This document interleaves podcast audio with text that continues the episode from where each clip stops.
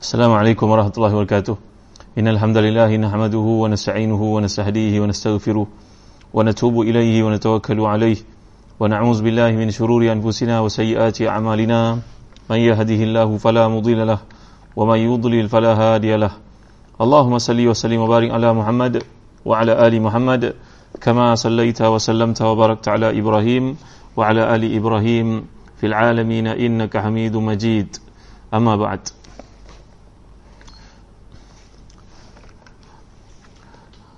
Muslim-muslimat, saudara tuan-tuan puan-puan yang dirahmati dan dikasihi sekalian. Alhamdulillah bersyukur kita kepada Allah SWT kerana pada malam ni kita dapat menyambung lagi kuliah tafsir kita dan kita berada pada bahagian kedua tafsir surah An-Naml iaitu surah Semut yang merupakan surah Makkiyah. Baiklah sebagai mendapat keberkatan pada malam ni mari sama kita meneliti jilid yang ketujuh tafsir Ibnu Kathir yang warna biru ni ha.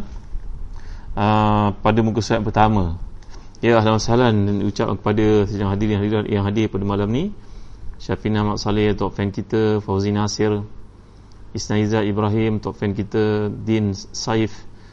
Uh, Saif boleh, Saif boleh eh? Saif ni maknanya musim panas Tapi kalau sebut Saif Pedang, duduk baik insyaAllah. Uh, Nuriza Idrus, top fan kita Fazala Khamis uh, Zairina, uh, Rin Ras Fazilah Syahrum Kamaruzaman dan Nur Hanim. Ahlan wa sahlan wa marhaban bikum eh, dalam kuliah tafsir kita pada malam ni. Marilah sama kita buka muka surat pertama jilid ketujuh iaitu firman Allah SWT dalam surat Naml Bismillahirrahmanirrahim. Tasin. Tilka ayatul Qur'an wa kitabim mubin. Hudaw wa bushra lil mu'minin الذين يقيمون الصلاة ويؤتون الزكاة وهم بالآخرة هم يوقنون. إن الذين لا يؤمنون بالآخرة زينا لهم أعمالهم فهم يعمهون. أولئك الذين لهم سوء العذاب وهم في الآخرة هم الأخسرون. وإنك لتلقى القرآن من لدن حكيم عليم. صدق الله العظيم.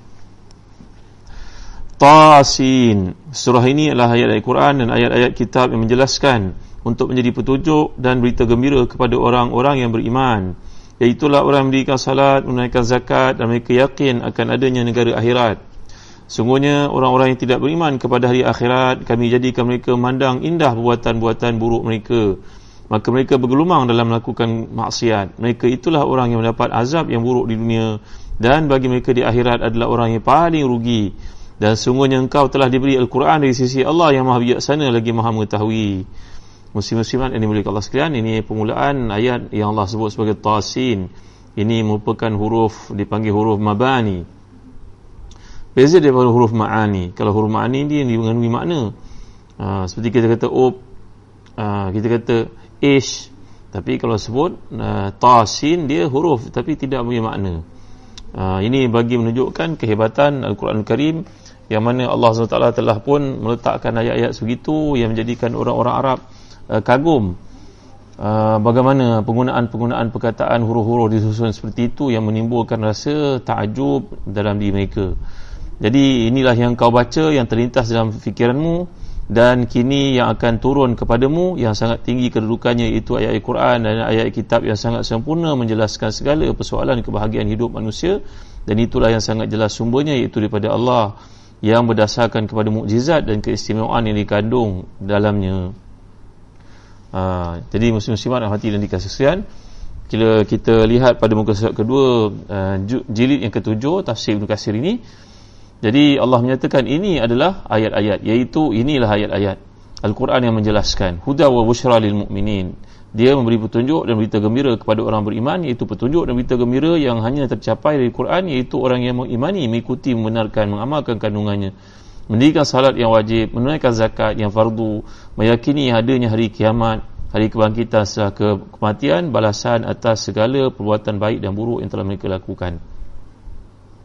Uh, muslim-muslimat hati dan dikasih perkataan yang digunakan oleh Allah di sini kitab bin mubin. Kitab mubin. Mubin maknanya menjelaskan diceritakan bahawa dahulu ada seorang tokoh Islam yang terkemuka namanya Syekh Imam Muhammad Abduh. Beliau ni adalah adalah pandangan-pandangannya yang baik ada pandangan-pandangannya yang kontroversial. Kita ni manusia tidak sunyi daripada melakukan kesilapan tak ada yang maksum melainkan Rasulullah SAW sahaja. Jadi begitu mauqif kita polisi kita terhadap sesiapa sahaja tuan-tuan ya jangan terlalu menyanjung jangan terlalu memuji dan memuja. Seolah orang itu maksum sedangkan tiada yang maksum melainkan Rasulullah sahaja jadi Muhammad Abdul ni beliau pernah dibuang negara ke Perancis. Dan bila tiba di Perancis, orang-orang Perancis yang suka berfikir dan orientalis jika mereka itu bertanya kepada Syekh Muhammad Abdul. Kamu berkata dalam Quran ini ma faratna fi kitab min syai. Tuhan kamu mengatakan tiada satu pun dalam Quran yang diabaikan. Jadi wahai syekh, wahai tuan guru, wahai uh, tokoh yang dihormati oleh sekalian orang, cubalah tunjukkan kepada kami cara membuat roti dalam kitab Al-Quran ini. Ya, setengah mengatakan ini kisah berlaku pada zaman Abu Hanifah dahulu. Tapi Syekh Muhammad Mutawali Mutawali Syarawi mengatakan dalam kitabnya ini juga berlaku kepada Muhammad Abduh saya pernah cerita ya Muhammad Abduh ni merupakan seorang ahli tafsir seorang ulama seorang pemikir. Beliau ada kelemahan ada kekurangan juga Allah ampunkan semua. Jadi Muhammad Abduh ini akhirnya ditanya oleh golongan Perancis tadi Ha, tuan-tuan rahmati dan dikasihan. Jadi mereka bertanya kepada Muhammad Abdul, bagaimana cara buat roti? Cuba tunjuk pada kami dalam Quran cara buat roti. Maka Muhammad Abdul memanggil mereka semua yang bertanya itu, kumpullah kamu nanti aku akan tunjuk kamu cara buat roti yang ada dalam Quran. Mungkin kisah ni berulang, mungkin kisah ni pertama-tamanya berlaku kepada Al-Imam Abu Hanifah pada zamannya lebih 1200 lebih 1300 tahun yang lalu ya. Maka bila didatangkan sekalian orang untuk melihat cara buat roti dikemukakan dalam Quran ini sebabnya mubin mubin. Maknanya menerangkan menjelaskan. Ma faratna fil kitab min syai. Tak ada satu pun dalam Quran melainkan telah diberikan penjelasan oleh Allah Taala. Sekarang kami nak tanya kepadamu mana dalam Quran menceritakan cara membuat roti? Maka Muhammad Abdul berkata sekarang duduk kamu semua sekeliling. Duduk kena aku.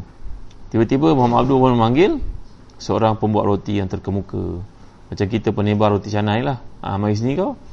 Ha, sekarang orang ni semua tanya kepada aku bagaimana cara buat roti. Aku tak tahu buat roti aku nak tanya kau sekarang buat roti. Maka sekalian orang kafir yang ada di situ berkata lihat. Dia berkata dalam Quran ni mubin sifatnya menerangkan. Dalam Quran menyatakan semua perkara ada dinyatakan dalam Quran mereka. Tapi sekarang bila kami tanya cara buat roti tak ada pula tersebut dalam Quran. Quran ini dikatakan menjelaskan. Dia menjelaskan jalan ke akhirat tuan-tuan.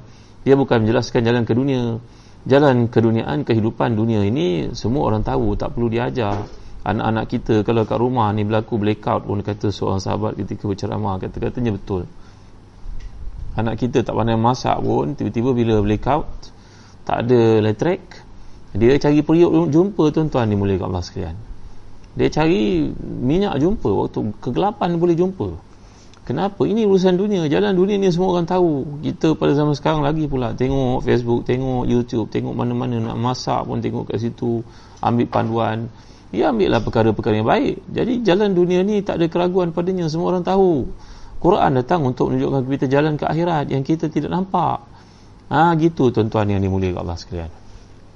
Ya, jadi dalam kaitan yang dikatakan itu Muhammad Abdul pun akhirnya bila dipelekehkan oleh golongan orientalis ataupun golongan Perancis ini ataupun pernah berlaku pada zaman Abu Hanifah seperti diceritakan oleh ramai para ulama salaf maka akhirnya Abu Hanifah ataupun Abdul berkata kepada mereka kerana Quran berkata kepada kami Quran ini bukan kitab keduniaan ia kitab syariat ia kitab hukum hakam ia kitab jalan menuju ke akhirat.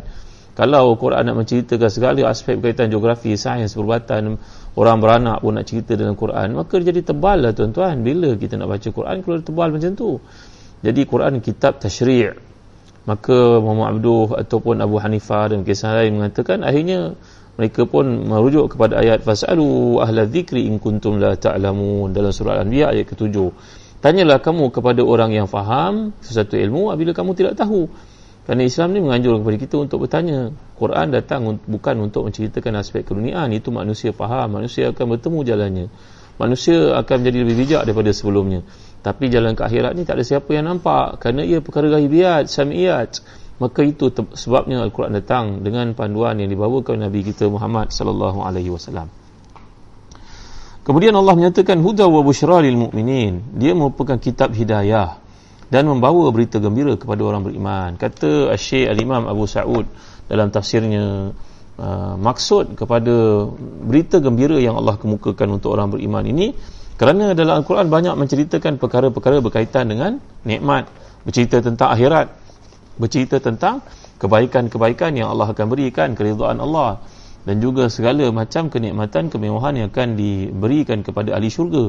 Dan ini sekali firman Allah dalam surat Taubah sebagai contohnya a'udzubillahi minasyaitonirrajim fa ammal ladzina amanu fazadatuhum imanan wa yastabshirun Apabila orang-orang beriman itu membaca Al-Quran bertambahlah iman mereka dan mereka pun gembira. Ternanti-nanti tertunggu-tunggu tentang akhirat. Gembira membaca Al-Quran. Mendapat satu hiburan luar biasa ketika membaca Al-Quran tahajud mereka sebagai contoh yang pernah kita bincangkan kelebihan Qiyamul Lail dan surah Al-Isra' yang lalu. Jadi maksud uh, busyra di sini adalah tabshiruha iyahum fazahirun li'annaha tubashiruhum bi rahmatin minallah ridwan wa jannat. Lahum fiha na'imun mukim kerana bila membaca Quran hati mereka menjadi tenang lapang gembira seronok. Apa yang diperoleh di dunia ini hanya sekelumit sahaja daripada apa yang bakal diberikan di akhirat. Bila kita membaca keseronokan berada di syurga tu tuan-tuan kalau kat dunia ni kita bertemu dengan tokoh-tokoh orang tertentu kita kena buat appointment mungkin berbulan-bulan mungkin bertahun nak jumpa. Kemudian bila tiba waktu jumpa mereka ada masa yang singkat untuk kita kalau ahli politik lagi pula banyak kerjanya minta maaf saya nak kena rush balik ke kawasan ini dua meninggal dunia. Yalah dah jadi ahli politik macam itulah kedudukannya. Dah buat appointment dengan kita hmm. mungkin lebih pada bulan-bulan. Tiba-tiba bila datang nak jumpa ni saya tak masukkan siapa tuan-tuan jangan terasa hati ya. Eh? bila kita hadir rupanya masa dibentukkan satu jam jadi mungkin setengah jam mungkin jadi 15 minit. Tapi kenikmatan akhirat bila seseorang itu nak bertemu dengan Nabi Yusuf AS bagi mendengar kisah sebenar daripada mulut baginda sendiri AS maka tiada penghalang. Kerana pada masa itu Nabi Yusuf tak akan berkata kepada kita saya ada poin lain saya nak kena pergi ni. Tak duduklah anda bertahun-tahun duduk mendengar cerita daripada mulut baginda sendiri AS nak dengar cerita Nabi Musa AS duduklah bersama dengannya bertahun-tahun. Tak ada siapa akan mengganggu kita ketika kita sedang duduk menikmati mendengar cerita yang disampaikan itu. Jadi ini maksud mak, maksudnya tafsir tuan-tuan. Bagi orang yang beriman mendengar ayat-ayat Allah ni hati mereka tenang hati mereka gembira hati mereka seronok mendengar kepada jaminan janji yang dikemukakan dan janji Allah itu pasti berlaku. Jadi uh, hidayah yang dimaksudkan kat sini adalah hidayah ada berbagai-bagai bentuk kata para ulama tafsir. Contohnya Imam Muhammad Utawri Syarawi ada hidayah namanya hidayah tu irsyad. Ada hidayah tu namanya hidayah taufiq ada hidayah tu ada hidayat hidayah tu dilalah. Hidayah ni ada banyak tuan-tuan rupanya kita semua tahu kelebihan qiyamul lail tapi kenapa tak bangun qiyamul lail ya? Tahu daripada dulu kelebihan qiyamul lail tahu supaya jangan mengumpat tapi cukup suka mengumpat orang. Kenapa eh? Tahu tapi setakat tahu. Hidayah itu ada tapi hidayah setakat hidayah tu irsyad. Dia tak sampai kepada hidayah itu taufik hidayah itu taufik ni maknanya kita mendapat kekuatan untuk melakukan perkara itu atau untuk meninggalkan selalu kemaksiatan itu semua orang tahu kelebihan kiamul lail tapi hanya sedikit sahaja yang dapat hidayah taufik iaitu kekuatan ataupun hidayatul ma'una iaitu kekuatan untuk uh, melakukan kebaikan tersebut. Dulu saya pernah ajar kepada tuan-tuan saya ijazah kepada tuan-tuan doa yang Nabi ajarkan kepada seorang sahabat yang mulia namanya Jarir bin Abdullah Al-Bajali radhiyallahu anhu. Seorang sahabat Nabi yang handsome, yang segak, yang Sayyidina Umar sifatkan. Macam itulah rupa Nabi Yusuf AS Sayyidina Jarir bin Abdullah Al-Bajali ini seorang yang sangat mulia, seorang yang sangat terhormat dikagumi, disayangi, ditaati oleh pengikut-pengikutnya dia merupakan pemimpin kabilah. Tapi masalahnya beliau ni tak mampu naik atas kuda dan duduk atas kuda kerana ketinggiannya yang ekstrim. Dia lampai. Naik kuda nak jatuh. Maka Nabi telah pun menyuruhnya untuk di atas kuda. Nabi doakan Allahumma thabbitni Allahumma thabbithu waj'alhu hadiyan mahdiya. Kalau kita baca untuk diri kita Allahumma thabbitni waj'alni hadiyan mahdiyan hadis ini riwayat Ahmad dan juga yang lain dengan sanad yang sahih. Ya Allah tetapkan hamba Allah ini di atas kuda ataupun dalam riwayat lain maksudnya bukan setakat kuda tapi tetapkan di dalam Islam. Jadikan dia ni pembawa hidayah dan tempat turunnya hidayah. Sampailah uh, Jarir meninggal dunia beliau pegang seorang yang buat teguh kepada Islam. Saya pernah cerita pada tuan-tuan nasihatnya ketika beliau membeli kuda di Madinah. Tuan-tuan ingat tak? Hmm, kalau tak ingat dah lalu salan wajalan habis tak ingat dah tak apa tuan-tuan lain kali saya cerita ya? baik ini adalah hidayah yang kita minta kepada Allah subhanahu wa ta'ala Kemudian datang ayat yang ketiga dalam surah Semut ini, surah An-Naml, Allah menyatakan a'udzubillahi minasyaitonirrajim. Alladzina yuqimuna as-salah wa yu'tuna az-zakah wa hum bil akhirati hum yuqinun. Jadi uh, kalau kita perhatikan dalam tafsir Ibnu Kathir uh, yang diterjemahkan kat sini tuan-tuan, bila Allah SWT menyatakan semuanya orang-orang yang alladzina yuqimuna as-salata wa yu'tuna az-zakata wa hum bil akhirati hum yuqinun. Iaitulah orang yang mendirikan salat mereka zakat dan mereka yakin akan adanya uh, negeri akhirat. Jadi uh, dalam ayat ini kalau kita perhatikan dia sudut laras bahasanya bila Allah menyatakan alladzina yuqimuna as-salata wa yu'tuna az-zakata kata Imam uh, Abu Hayyan dalam tafsir Al-Bahrul Muhit kita belajar bahasa Arab. Bahasa Arab menyatakan bahawa laras bahasa dalam bahasa Arab ni ada dua. Satu ayat yang bersifat uh, isim dan satu lagi ayat bersifat fi'il. Jumlah fi'liyah dengan jumlah ismiyah. Dia berbeza tuan ya. Kalau jumlah fi'liyah ni ayat yang bermula dengan fi'il maka ayat ini yuqimuna salat jumlah fi'liyah wa yu'tuna zakah jumlah fi'liyah mereka mendirikan salat mendirikan mereka akan salat kalau kita terjemahkan bahasa Melayu kita lah direct translation. Wa yu'tuna zakah. Dan menunaikan zakat akan mereka. Menunaikan mereka akan zakat.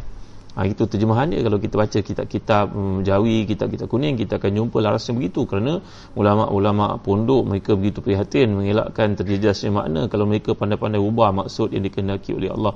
Mereka nak kita faham. Laras bahasa ni mempengaruhi makna dia sebenarnya tuan-tuan bagaimana ya Kata Abu Hayyan, kalau engkau perhatikan ayat yang berkaitan dengan istimrariyah, tajadud, dia merujuk kepada benda yang berlaku berterusan, maka Allah menggunakan fi'il jumlah fi'liyah. Contohnya di sini mendirikan mereka akan salat, menunaikan mereka akan zakat. Jadi dipanggil jumlah fi'liyah. Tapi bila sampai wahum bil akhirati hum yuqinun, ini jumlah ismiyah. Kerana jumlah ismiyah ni pula dia punya target adalah untuk ithbat Isbat ini maknanya uh, mengukuhkan makna. Jumlah ismiyah lain daripada jumlah fi'liyah kalau kita belajar bahasa Arab eh. Jadi makna motif di sebaliknya, matlamat di sebaliknya berbeza. Kalau ayat yang bersifat jumlah fi'liyah mudhari' sebagai contohnya merujuk kepada berterusan. Orang beriman ini sifatnya mendirikan salat tanpa penat. Kenapa? Walaupun dia tak mampu pergi haji, walaupun dia tak mampu keluar zakat, dia tak ada duit, tapi salat mengandungi segala perkara yang terdapat rukun iman. Saya pernah cerita pada tuan-tuan rukun iman, rukun Islam semuanya ada dalam salat. Kalau kita bayangkan rukun Islam contohnya lima perkara. Syahada, salat, uh, saum, Ramadan, zakat dan juga haj. Lima perkara kan? Dalam salat terkandung kelima-lima perkara ni. Cuba tuan-tuan bayangkan tuan-tuan semayang boleh tak tuan-tuan tinggalkan asyhadu alla ilaha illallah wa asyhadu anna muhammadar rasulullah dan tahiyat awal dan tahiyat akhir. Tahiyat awal hukumnya sunat tapi kalau tak haid tinggalkan batal semayang jadi dalam semayang ada rukun syahadah. Rukun yang kedua apa dia? Pertama syahadah. Yang kedua salat. Salat itu memang salat yang kita kerjakan rukun salat. Dalam salat memang ada. Rukun yang ketiga rukun Islam ketiga namanya apa? Puasa. Puasa. Dalam semayang kita tak boleh makan. Kita tak boleh bercakap kita tak boleh buat perkara membatalkan membatalkan semayang. Macam juga ketika kita puasa tak boleh makan. Maka dalam salat kita mengamalkan satu rukun puasa iaitu tak boleh makan tak boleh minum. Maka dalam salat ada rukun berkaitan dengan puasa. Yang keempat sal zakat. Apa pula kaitan zakat dengan salat? Kerana zakat itu berarti kau mengambil satu bahagian daripada harta kau untuk Allah untuk Islam. Maka dalam hidup kita sembahyang itu mengambil satu waktu dalam hidup kita untuk Islam untuk Allah. Macam zakat jadi salat mengambil kita akan waktu peruntukan semayang itu seolah-olah kita mengambil harta yang paling kita cinta untuk keluarkan pada jalan Allah. Maka begitu juga orang semayang mengambil satu waktu daripada hidupnya untuk dikhususkan ingat pada Allah. Wa aqimus salat ali zikri. Dan yang terakhir sekali haji. Apa pula kan dengan salat dengan haji? Ketika kita semayang kita, menghadap ke kiblat menghadap ke Kaabah. Ini adalah tempat orang pergi melaksanakan ibadah haji, ibadah umrah. Maka dalam salat itu mengandungi semua rukun Islam dan rukun iman semuanya dalam salat sebenarnya. Ini kata Syekh Muhammad Tawri Syarawi. Alangkah indahnya uh, istinbat yang beliau lakukan itu ya. Jadi orang beriman ini sifat mereka menunaikan salat, menunaikan zakat tanpa henti. itu sebab Allah menggunakan sirah mudari'ah mudari' fi'il mudari' dan mudari' merujuk pada tajaddud istimrariyah berterusan berkekalan melakukannya jadi orang yang beriman yang Allah maksudkan mereka mendirikan salat, mendirikan zakat. Kenapa dua rukun ini sentiasa mencorakkan ayat-ayat Quran? Salat dan zakat kenapa tak boleh dipisahkan? Sampai Sayyidina Abu Bakar Siddiq radhiyallahu an ketika naik menjadi khalifah, maka beliau telah merangi golongan yang enggan mengeluarkan zakat dan beliau yang selama ini dikenali dengan sifat uh, lemah lembutnya tiba-tiba tiba-tiba menjadi tegas dan Sayyidina Umar yang lebih tegas daripada ini pun terkejut melihat ketegasannya bertanya kepadanya wahai Abu Bakar Siddiq mana bagaimana engkau dapat uh, keputusan uh, terfikir untuk ambil tindakan yang tegas kepada mereka yang keluarkan zakat mereka yang enggan mengeluarkan zakat? Jawapan Abu Bakar Siddiq radhiyallahu an khalifah Rasulullah yang sangat terkemuka yang sangat hebat imannya ini. Abu Bakar menjawab aku tidak akan membenarkan ayat zakat dan salat dipisahkan oleh sesiapa pun. Inilah ayatnya tuan-tuan. Kerana kata para ulama tafsir contohnya al-Imam dalam al-Imam Masyuti dalam tafsir jalan lain tafsir yang sangat diminati oleh uh, mereka yang belajar di institusi pondok sebagai contohnya. Bahawa salat adalah perhubungan engkau dengan Allah dan zakat adalah tanda ihsan engkau kepada manusia. Nampak tak tuan-tuan yang Allah sekalian? Jadi dua perkara ini menjadi asas penting ketamadunan, peradaban, kehidupan manusia mesti ada hablum minallah dengan hablum minas. Wahum bil akhirati hum yuqinun dan mereka itu terhadap hari akhirat mereka yakin. Jadi di sini Allah mengulangi perkataan hum. Pengulangan dalam Quran, tikrar di Quran, pengulangan dalam Quran ini bukan berlaku kebetulan. Ia mesti ada satu motif hikmah yang tersirat di sebaliknya. Iaitu bagi memberikan penekanan orang beriman ini mereka tidak ragu sedikit pun pada akhirat. Yakin ini tuan-tuan uh, kita belajar melihat dalam ayat-ayat Allah SWT Allah menyatakan ada tiga yakin. Iaitu yang pertama sekali ilmu yaqin. Yang kedua ainul yaqin. Yang ketiga haqqul yaqin. Ilmu yaqin maknanya ilmu yang berasaskan kepada keyakinan. Ainul yaqin keyakinan berasaskan kepada pandangan. Haqqul yaqin keyakinan berasaskan kepada keimanan dan juga kejituan prinsip kefahaman yang tidak ada tolong yang tidak ada berbelah bagi langsung contoh beginilah tuan-tuan eh. Kalangan tuan-tuan belum pergi ke Mekah. Ada. Maka yang belum pernah sampai ke Mekah ni diceritakan kepadanya Fulan kau tahu tak aku pergi Mekah Fulan? Kalau kau naik ke atas uh, Masjid Haram itu di tingkat ketiga kau lihat orang tawaf cantik je Fulan. Pusingannya cantik orang ambil gambar pun cantik je. Tapi ya Allah ketika engkau tawaf Engkau tahulah macam mana ujiannya Ada orang yang tak sabar. Kalau kita tawaf dengan Golongan Indonesia Mereka tawaf ramai-ramai Baca kuat-kuat Bingit telinga. Kalau kamu tawaf pula dengan Orang Turki Mereka tak mau pisah langsung. Kadang-kadang kelang kabut fulan. Tapi seronoklah fulan. Orang cerita pada kita Kita belum sampai di Mekah. Kita pun terbayang dalam fikiran Macam mana eh? Oh macam mana tak boleh bayang? Tiba-tiba satu hari kita pun berpeluang untuk tengok dalam televisyen tengok dalam mungkin dalam video nampak orang tawaf. Oh baru nampak. Itu tahu. Ah, itu dijelaskan. Namanya ilmu yakin sekarang dah sampai ke peringkat ilmu yakin lihat. Oh, ah, betul lah. Ada orang tawaf. Nampak ada macam-macam keadaan lah. Lalu Allah menjemput kita datang untuk menaikkan umrah ataupun haji. Ya tuan-tuan? Ha, nanti tuan-tuan ada peluang marilah pergi bersama Zazan Travel ha, promosi sikit lah. Tuan ada peluang marilah pergi bersama dalam travel yang menaja kuliah kita pada malam ni. insyaAllah perjalanan kita bukan setakat perjalanan biasa bukan setakat umrah. Umrah penuh tarbiyah insyaAllah.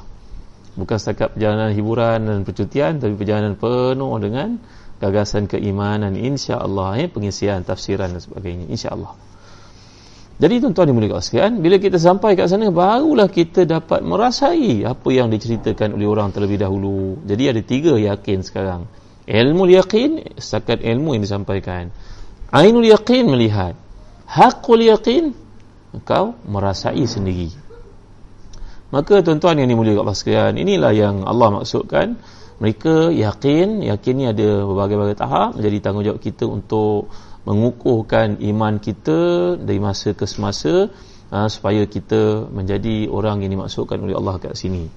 Saya teringat satu contoh dikemukakan oleh Al-Imam Ibn Jauzi dalam kitab beliau yang bertajuk Sayyidul Khatir satu kitab yang menarik tuan ni menggambarkan bagaimana uh, pengaruh dalam diri kita ni kalau kita bayangkan ada hati kemudian ada akal eh? Kata beliau dalam bandingan bagaimana fungsi setiap diri anggota dalam badan kita ini.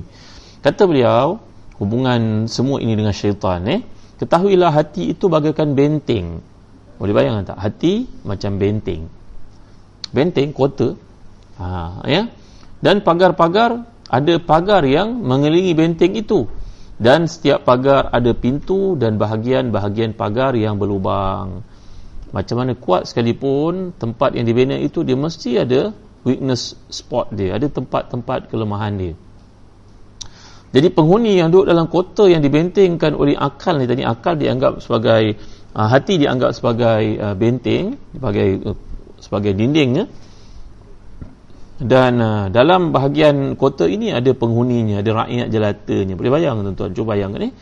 Jadi penghuni benteng ini adalah akal tadi yang jadi benteng itu pagarnya adalah adalah hati. Rakyat dalam kota tersebut adalah adalah akal. Faham tuan-tuan eh? baik. Di samping benteng atau pagar itu dalam kota itu juga ada tempat bersemayamnya nafsu syahwat.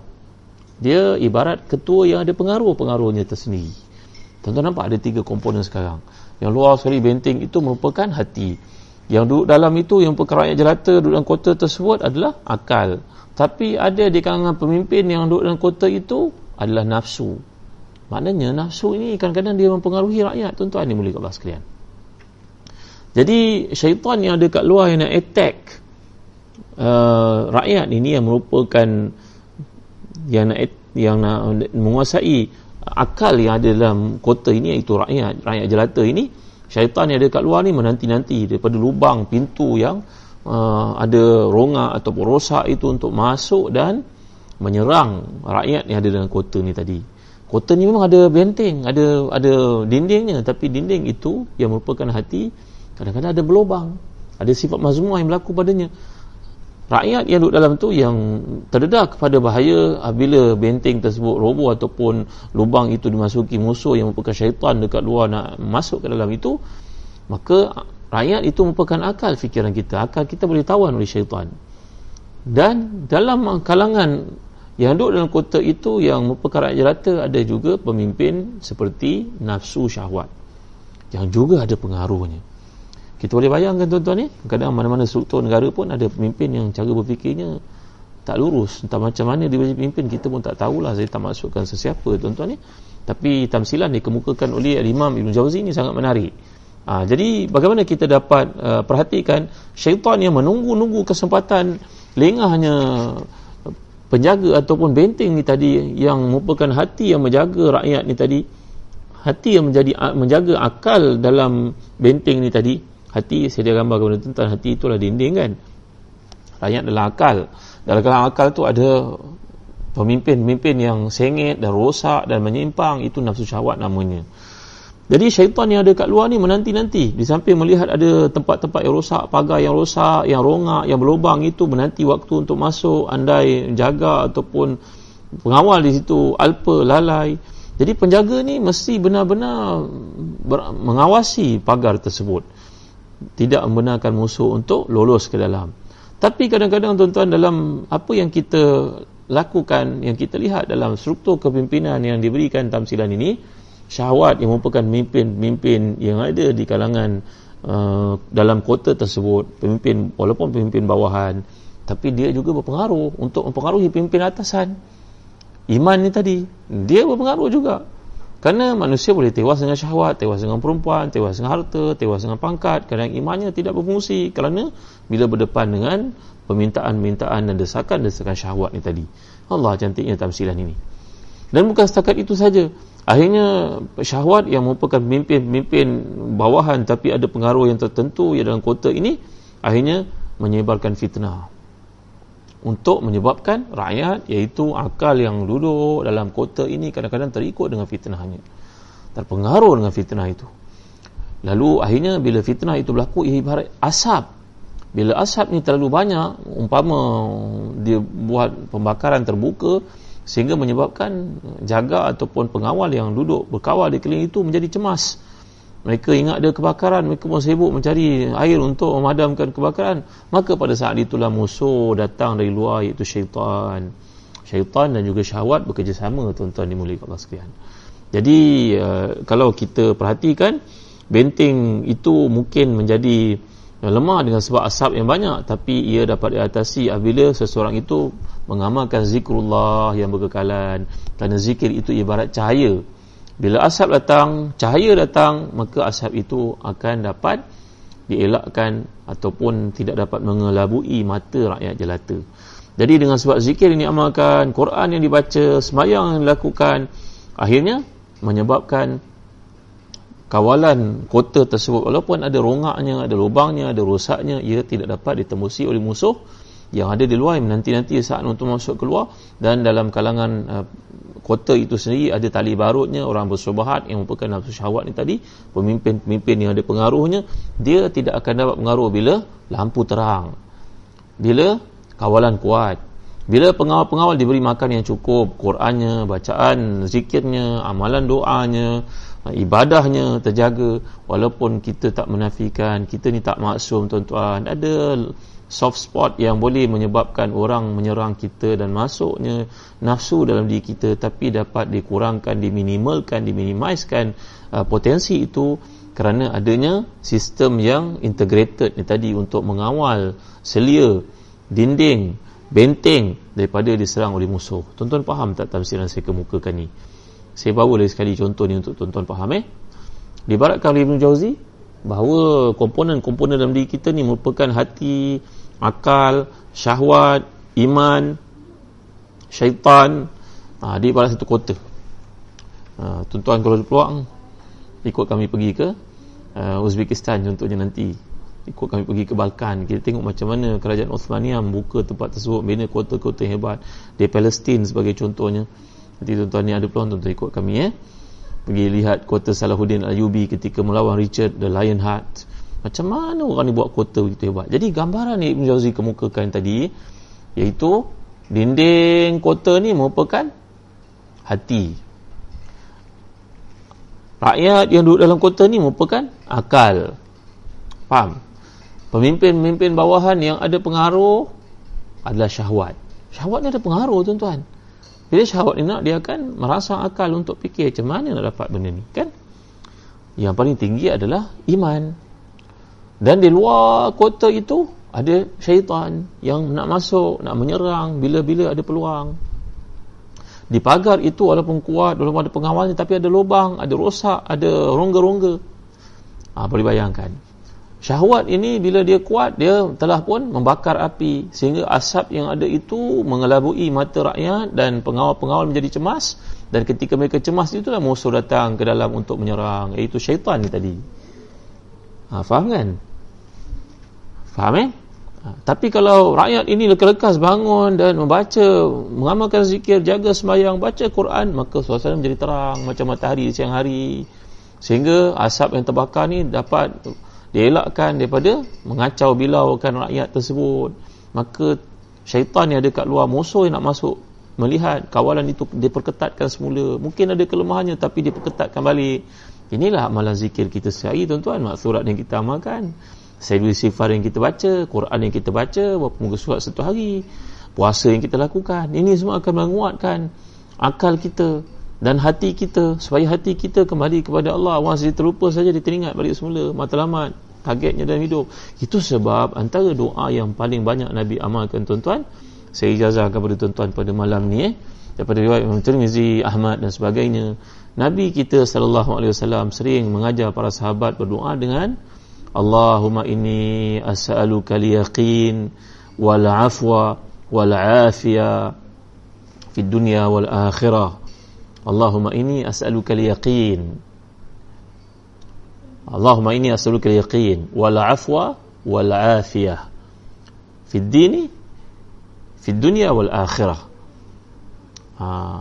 ad-din fi dunya wal akhirah ha tuan boleh boleh baca? Pendek doa ni Allahumma inni as'aluka al-yaqin al-yaqina wal afwa wal afiyah fi dunya wal akhirah ceritanya seorang sahabat Nabi datang bertemu dengan baginda SAW dan bertanya kepada Rasulullah wahai Rasulullah apakah doa yang saya nak amalkan? Apakah doa yang paling baik saya boleh amalkan wahai Rasulullah?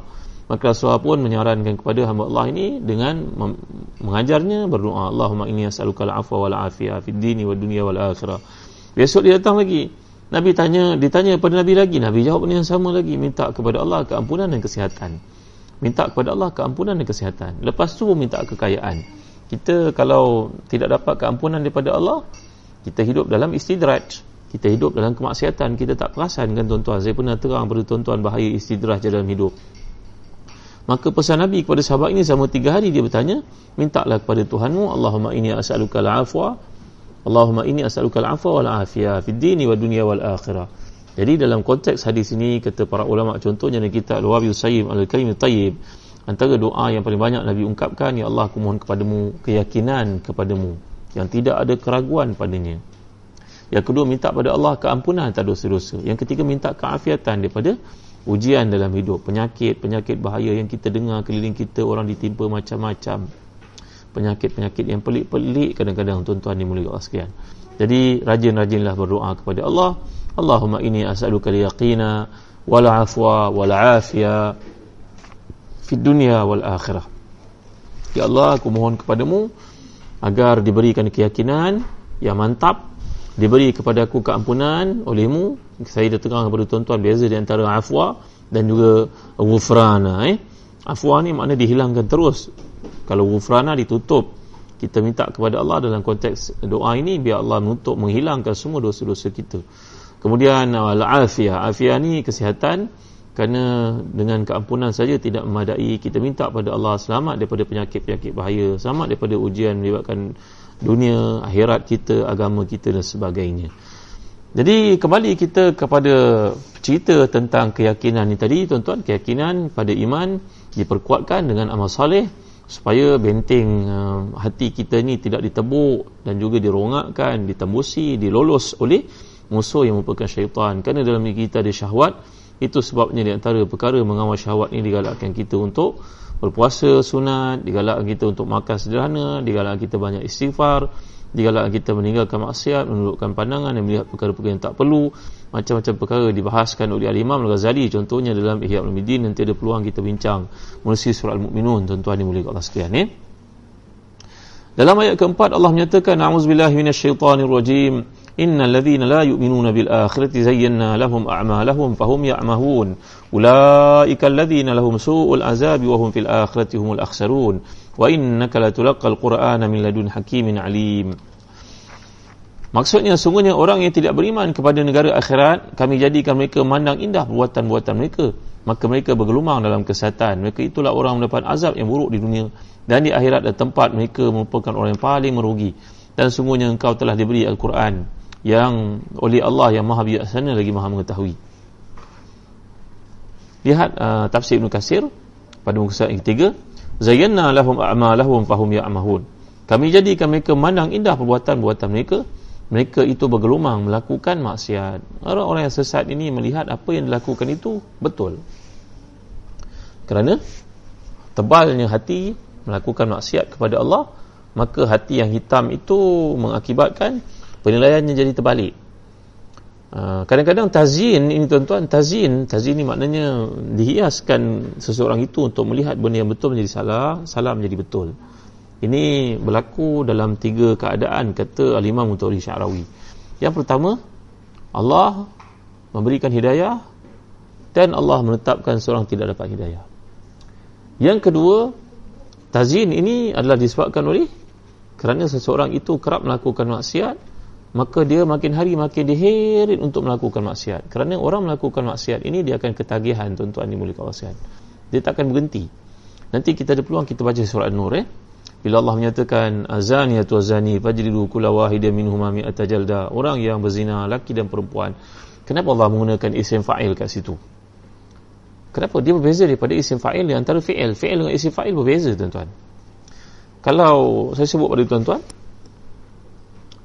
pada malam itu kami mengadakan program uh, seseorang ustaz yang datang telah pun mengalunkan satu nasyid seorang ustaz mengalunkan nasyid Berbeza tak daripada saya cakap pada malam itu jamuan makan malam dihadiri oleh para penasyid terkenal. Berbeza tak tuan-tuan? Para penasyid itu dalam bahasa Arab dipanggil munsyid, itu isim fa'il. Tapi kalau orang yang bernasyid namanya fi'il, isim fa'il dengan fi'il berbeza. Kalau saya gambarkan malam tadi kami ada program makan malam maka ustaz sekian-sekian tampil untuk mengalunkan nasyid. Orang biasa mengalunkan nasyid. Orang biasa, orang tak ada tak ada suara, mungkin suaranya pun sumbang tapi kerana nak menghiasi malam itu penasyid tak datang dia pun terpaksa lah bernasyid. Tapi beza kan tuan-tuan kalau saya sebut pada tuan-tuan malam tadi program sangat hidup kerana adanya penasyid-penasyid terkenal hadir. Kerana profesionnya memang memang kerjanya menasyid.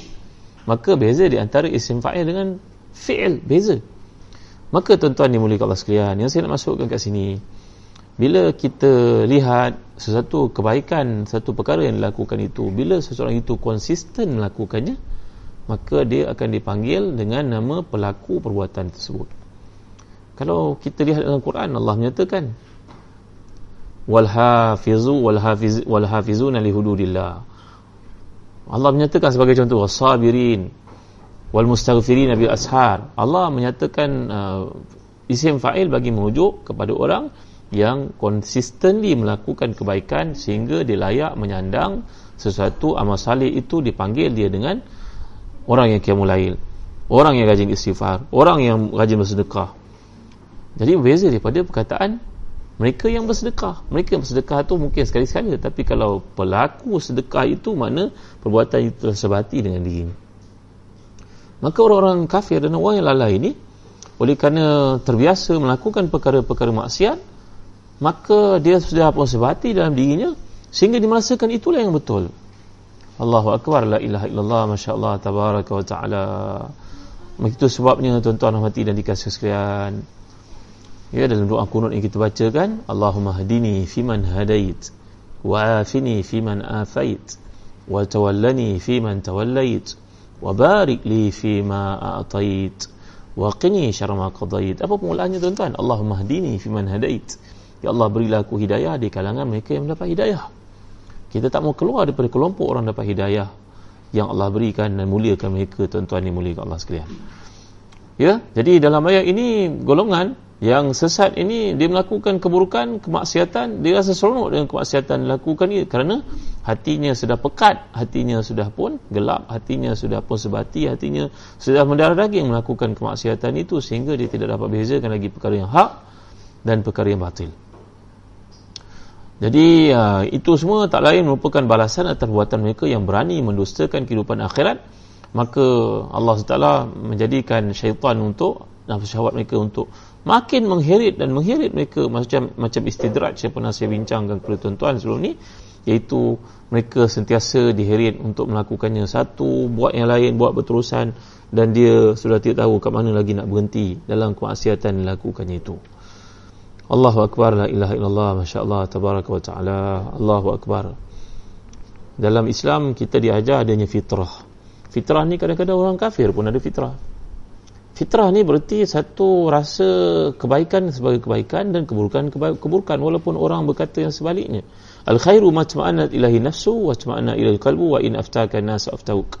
Dalam hadis muslim wa in wa karihta an yatali alaihi nas al khairu matma'anat ilahi qalbu. Matma'anat ilahi qalbu. Kebaikan itu satu yang hati kau tenang bila melakukannya. Sebaliknya keburukan satu benda yang kau rasa bersalah bila melakukannya walaupun manusia memfatwakan sebaliknya. Hati kau tetap rasa risau rasa rasa stres bila melakukannya. Kerana kebaikan itu fitrah dan keburukan itu pun lawan dengan fitrah. Maka Allah telah pun jadikan dalam ciri kemanusiaan itu untuk tahu perkara yang baik perkara yang buruk jadi uh, bila si kafir sudah pun terlalu banyak melakukan maksiat, maka fitrah yang Allah jadikan dirinya sudah pun tertutup, gelap, ibarat cermin yang sudah tidak berfungsi lagi, maka dia terus melakukan maksiat demi maksiat, maksiat tanpa ada usaha untuk. Di hujung ayat ini, ulaika alladzina lahum su'ul azabi wa hum fil akhirati humul akhsarun. Mereka itulah mendapat azab yang buruk dan mereka di akhirat adalah orang yang paling rugi. Kalau kita belajar bahasa Arab perkataan khasir wazannya fa'il akhsar isim tafdil paling rugi. Kerana tiada lagi kerugian yang lebih dahsyat daripada kerugian akhirat. Kalau kita rugi kat dunia dalam bab keduniaan kita boleh reconcile balik. Boleh uh, duduk berfikir dan memperbaiki diri dan boleh berjaya. Ramai orang seperti itu dalam bab keduniaan. Saya dah lima kali bankrupt Ustaz kali ke enam baru berjaya orang semua tak boleh pandang Ustaz boleh dah bangun balik semula kalau kat dunia tapi ke akhirat tiada peluang untukmu untuk kembali apabila engkau gagal itu sebab Allah menyatakan qul innal khasirin allazina khasiru anfusahum wa ahlihim yawmal qiyamah Zalika huwal khusranul mubin.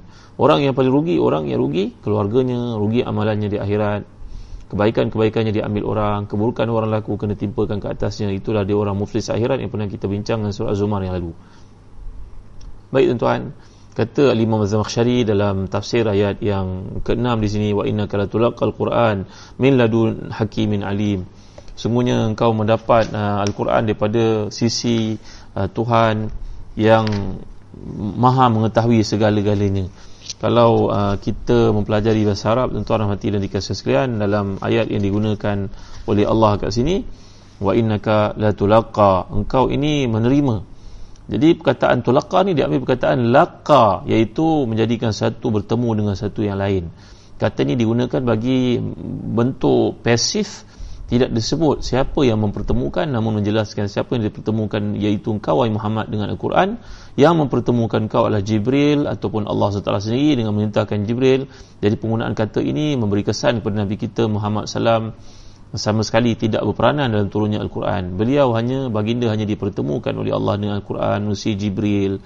Dan memang manusia tidak boleh berusaha untuk mendapat wahyu kerana itu pilihan daripada Allah SWT jadi bila Allah menggunakan perkataan ladun dia sama dengan perkataan ind indah.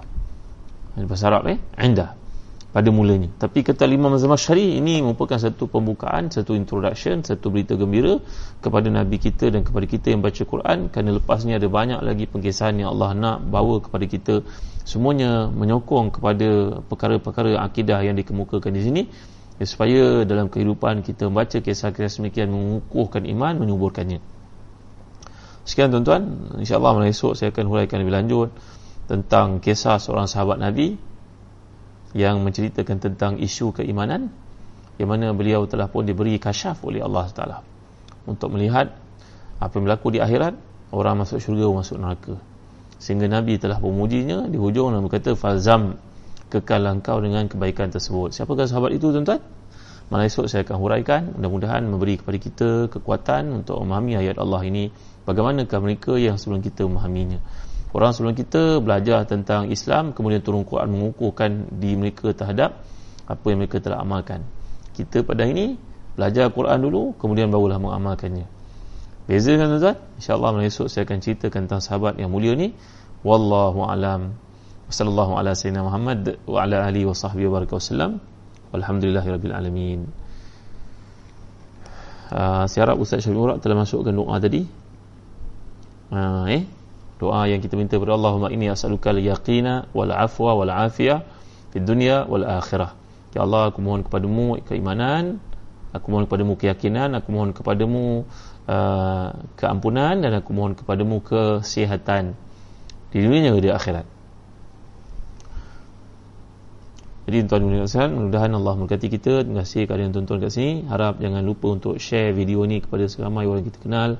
Dan jangan lupa cikgu-cikgu, ibu bapa yang dimiliki Allah sekalian bahawa Telaga Biru ada menerbitkan buku-buku untuk kegunaan anak-anak kita di rumah ataupun di sekolah ya.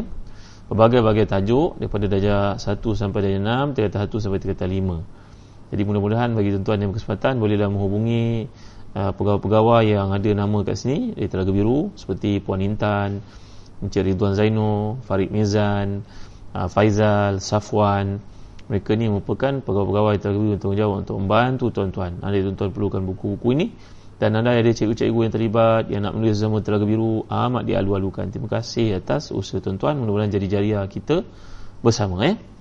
Jadi kami turut menerbitkan buku-buku UPKK, UPSR, PSRA, SPM, PG3 walaupun tahun ni tak ada pemeriksaan tapi jangan biarkan anak-anak kita membazirkan masa eh mudah-mudahan belajar itu menambah iman. Belajar mendekatkan diri kepada Tuhan insyaAllah eh? dan uh, jangan lupa tuan-tuan kami juga giat menerbitkan bahan-bahan jawi untuk memudahkan anak-anak kita membaca jawi dengan baik dengan cemerlang dan dengan jawi jendela kepada Al-Quran. Dan membaiki tulisan jawi adalah muka rezeki kata Imam Ali karamallahu wajha ya? Jadi jangan lupa tuan-tuan kami di Telaga Biru juga menerbitkan bahan-bahan tulisan guru-guru pakar jawi antaranya Cikgu Dalila Cikgu Wan Azhar mereka nak membantu anak-anak kita membaiki tulisan. Orang tua pun boleh belajar tulisan jawi. Perlu belajar tulisan jawi kerana ia syiar Islam tuan-tuan eh kami Telaga Biru giat menerbitkan bahan-bahan bantu mengajar untuk tulisan jawi. Dan di samping itu bagi tuan-tuan yang minat untuk melakukan ibadah korban akikah kami terlibat membantu tuan-tuan untuk melakukannya di Damsyik di Mekah dan juga di Sudan. Anda tuan-tuan minat kalau pihak masjid tak sempat nak lakukan uh, boleh bersama kami insyaAllah kami mampu menjayakan niat matlamat tuan-tuan itu. Menangkan musim PKP ini SOP-nya ketat ya negara-negara lain yang memerlukan bantuan pada tuan-tuan kalau tuan-tuan nak melakukannya di tempat-tempat yang saya sebutkan tadi tuan-tuan boleh hubung dengan Zahzan Travel. Ha, ya? di Syria, di Mekah dan juga di Sudan di Afrika. Terima kasih tuan-tuan. Setakat ini saja dulu.